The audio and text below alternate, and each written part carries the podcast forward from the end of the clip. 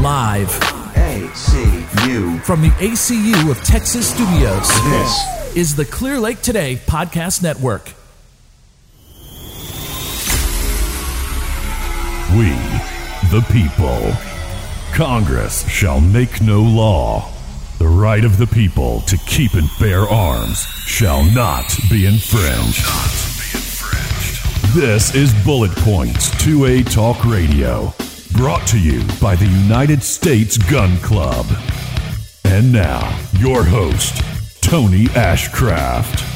Hey, thanks for joining us on Bullet Points 2A Talk Radio. We're coming to you live and worldwide from the Associated Crediting of Texas studios.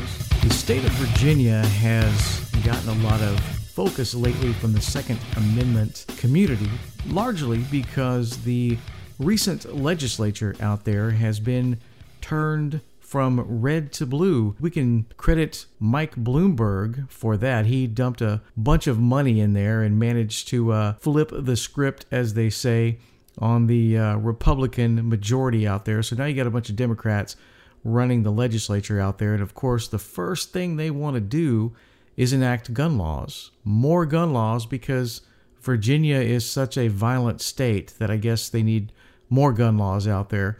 Anyway, and Virginia has really been this kind of Second Amendment sanctuary battleground, for lack of a better term. The people of Virginia not in agreement with what the legislature of Virginia is proposing. And the people of Virginia have spoken out. State of Virginia Attorney General Mark Herring has recently issued an official advisory that says that all new gun laws shall be enforced.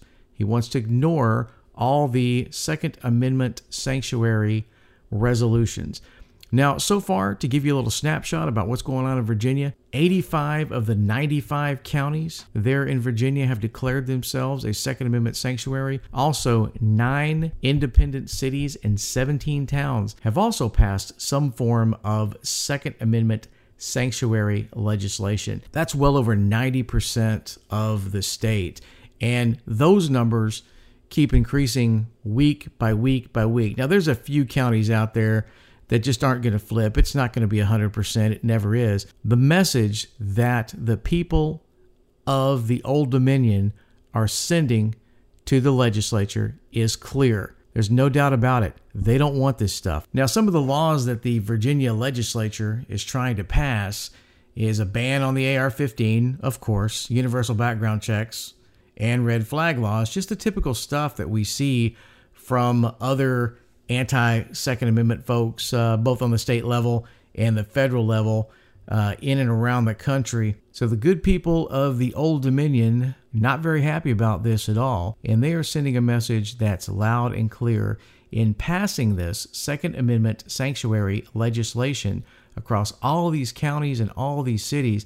The message is very clear. They don't want this legislation to become law in their state. The legislature so far seems to not only be ignoring it, but actually in direct defiance of the will of the people, which is contradictory to the role of a legislature in a representative republic that the United States is, but apparently Nobody explained that to those folks before they took office. So, one of the questions that I get asked when it comes to Second Amendment sanctuary resolutions is what does it mean? What does it actually do? Does it does it actually change the law? On paper, no, because it is just a symbolic resolution. It doesn't hold any legal weight at all. So, I know that some in the Second Amendment community when they see something like this that's symbolic, they just kind of go, eh, it's symbolic. It doesn't really do anything. It doesn't change the law. I'll say this as respectfully as I can. If you're one of those folks out there that you look at a Second Amendment sanctuary resolution, either in your own county or another state, and you say, ah, it's just symbolic. It really doesn't mean anything. Who cares? You're doing damage to our fight for the Second Amendment if that's your attitude. A Second Amendment sanctuary resolution, no matter where it's at, is a message, a collective message from the people in that county or in that state or in that city. It is a message about where they stand on the Second Amendment. No, ultimately, it doesn't hold any legal weight, But what it does say is this is where the people are on this deal. And if politicians want to stay in office, and let's be honest, that's all they care about, most of them anyway, they want to stay in power, they want to stay there. If they see the vast majority of the people in direct defiance and direct opposition to what they're proposing, well, they're going to think twice about doing it. You, you would hope that they would get the message and actually listen to the will of the people. Uh, so I think it can have an effect. And indeed, what's going on in Virginia is carrying over, I think, to the national cause for the fight for Second Amendment rights. Because as a nation, we get to look at Virginia, who's traditionally been a red state, have not had an issue with gun laws. The rest of the nation gets to look at Virginia, and we get to see an example of nearly the entire population of a state stand up in direct opposition to the legislation and say, no, we do not want this. We will not stand for it, and you won't do it to us. Sure, some of these laws might get passed, and it might go through a year or two where the legislature goes through, and there'll be a big battle back and forth, and there'll be appeals and court cases, and you know, folks like the Second Amendment Foundation and the NRA and Gun Owners of America, Firearms Policy Coalition, Virginia Citizens Defense League, these folks will come in and file legal opposition to a lot of these laws, and that'll go on. Then, when reelection time comes up, the good folks of Virginia are going to remember what happened last time, and these folks will never see the legislative chamber again. They're never going to get back in office. Speaking of legislators in Virginia, Virginia Democrats are trying to turn the capital there in Virginia into a gun free zone just ahead of the Virginia Citizens Defense League Lobby Day. Now, the Virginia Citizens Defense League's annual Lobby Day is scheduled for January 20th of 2020. This is something that they do every year. They they get together and they go down to the Capitol building. And by the way, the, the Capitol there in Virginia is one of the few states in the Union that does allow for lawful concealed carry at the Capitol. And that's not true in most states, but again, unusual for that state. I think that's the way it should be in all states because the Second Amendment is a Second Amendment, should be good everywhere. But a lot of uh, a lot of states don't don't allow for it. So Virginia is one that does, but the uh, legislature there is trying to sneak in a little poke back at the folks of Virginia by by declaring the capital a gun-free zone just ahead of the Virginia Citizens Defense League lobby day in January, literally a couple of weeks. Typically, the lobby day brings in about a thousand folks each year, with all that's going on in Virginia as of late with the anti Second Amendment movement, the Virginia Citizens Defense League estimates that there will be upwards of 10,000 people there in attendance. And I say, good. Get out and get your voice heard and let these folks know that this is not what you want and this is not what you're going to put up with. I say, good for the people of Virginia. Get out and get your voice heard. This is Bullet Points 2A Talk Radio, brought to you by the United States Gun Club. All right, let's get to the Chicago murder report. As of December 23rd, 2019, total number of people shot and killed in Chiraq 400 57. Total number of people shot and wounded 2,253.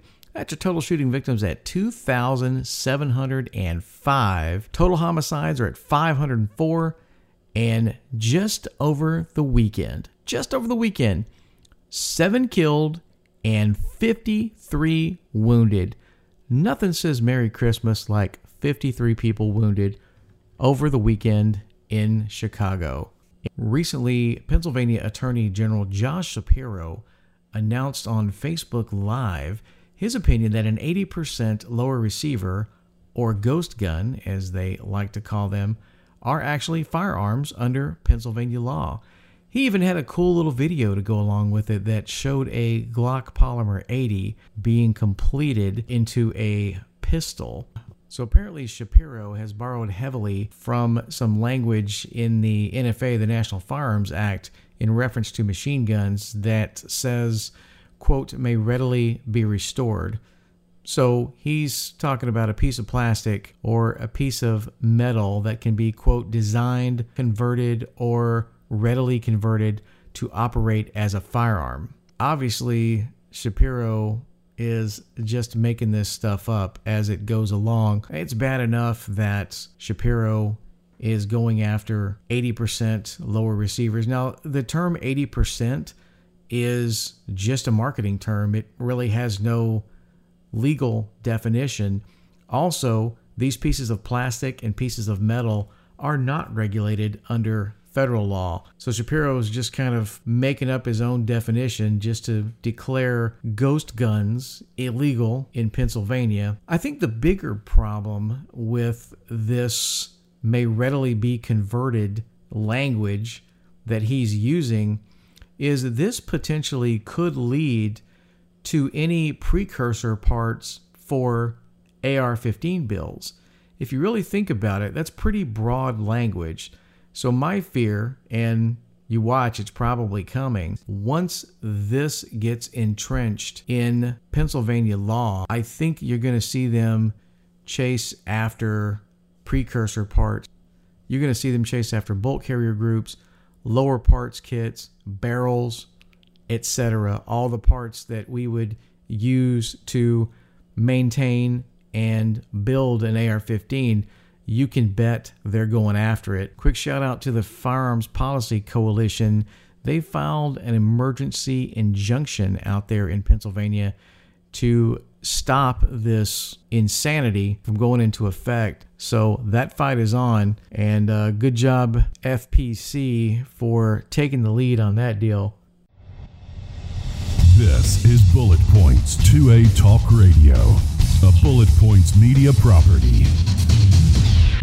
And speaking of rules and regulation changes that are a little bit crazy, you guys might have heard recently about Franklin Armory's reformation and the reclassification of that weapon by the ATF. Now, the reformation was introduced at SHOT Show last year. If you look at it from the outside, it looks like a short barrel rifle. But by definition, it's not because the barrel, instead of having twisted grooves in there, a rifled barrel, it has straight lands and grooves. Therefore, it doesn't fall under the definition of what a rifle is. So, if it's not a rifle, it can't be a short barrel rifle. So, tons of these things have been sold with no tax stamp required, which is, again, by definition of what it is, does not require a tax stamp because it doesn't fall under the purview of the NFA.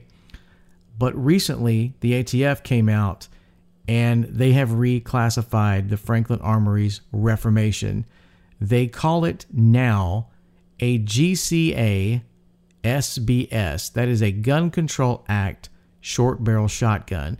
Now, the Gun Control Act is what you would typically purchase, you know, just your any handgun or shotgun or long gun, something that's not a civilian transferable fully automatic weapon or a silencer or an AOW.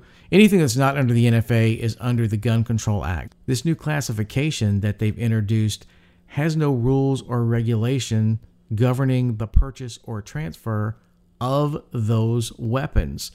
So now the ATF has told everybody if you have it, don't sell it if you own one, don't take it out of the state and we'll get back to you and let you know what we're going to do about it. So that puts some folks in a pretty bad situation.